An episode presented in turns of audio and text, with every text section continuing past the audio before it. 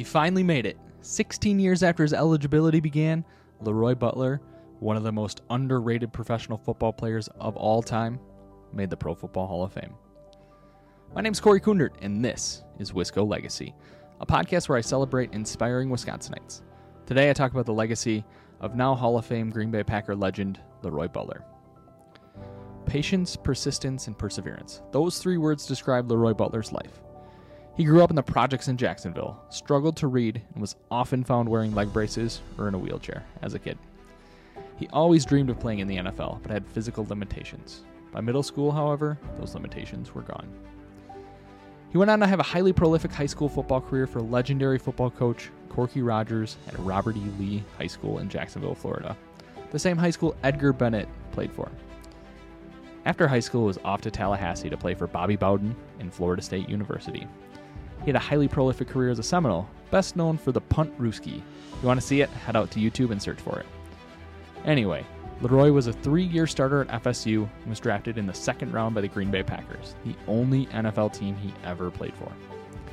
This is where Leroy made his mark in the game of football. I remember as a kid watching number 36 fly around the field, making tackles, getting interceptions, sacking the quarterback, and leading the Packers defense with legends like Reggie White, Gilbert Brown, and many others. Man, was he fun to watch. The creator of the Lambeau Leap did more for the Packers than just jump into the stands. He made fans excited to watch the Green Bay Packers. He was a four time first team All Pro, member of the 1990s All Decade team, a Super Bowl champion, and fan favorite. Even after all those accolades, it still took him 16 years to get into the Pro Football Hall of Fame. A travesty, if you ask me. But I'm sure if you asked Leroy, it was worth the wait. He persevered through it all. From the projects of Jacksonville to leg braces to struggling to read, he did it and did it with grace. Leroy still gives back to the state that made him a legend. You routinely see him around Wisconsin attending events or promoting one of his products.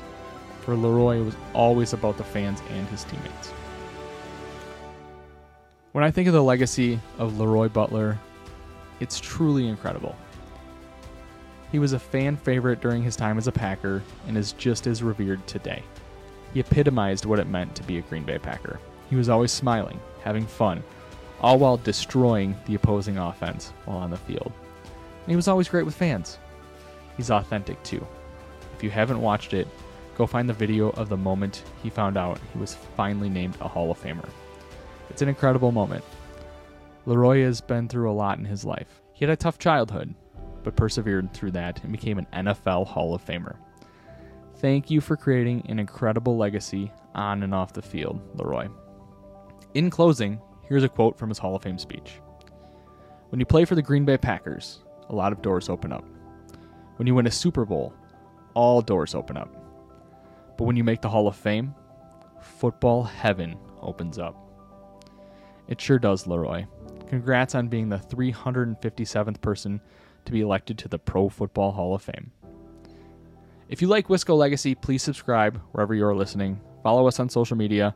Just search Wisco Legacy. And finally, rate and review us wherever you listen to your podcasts.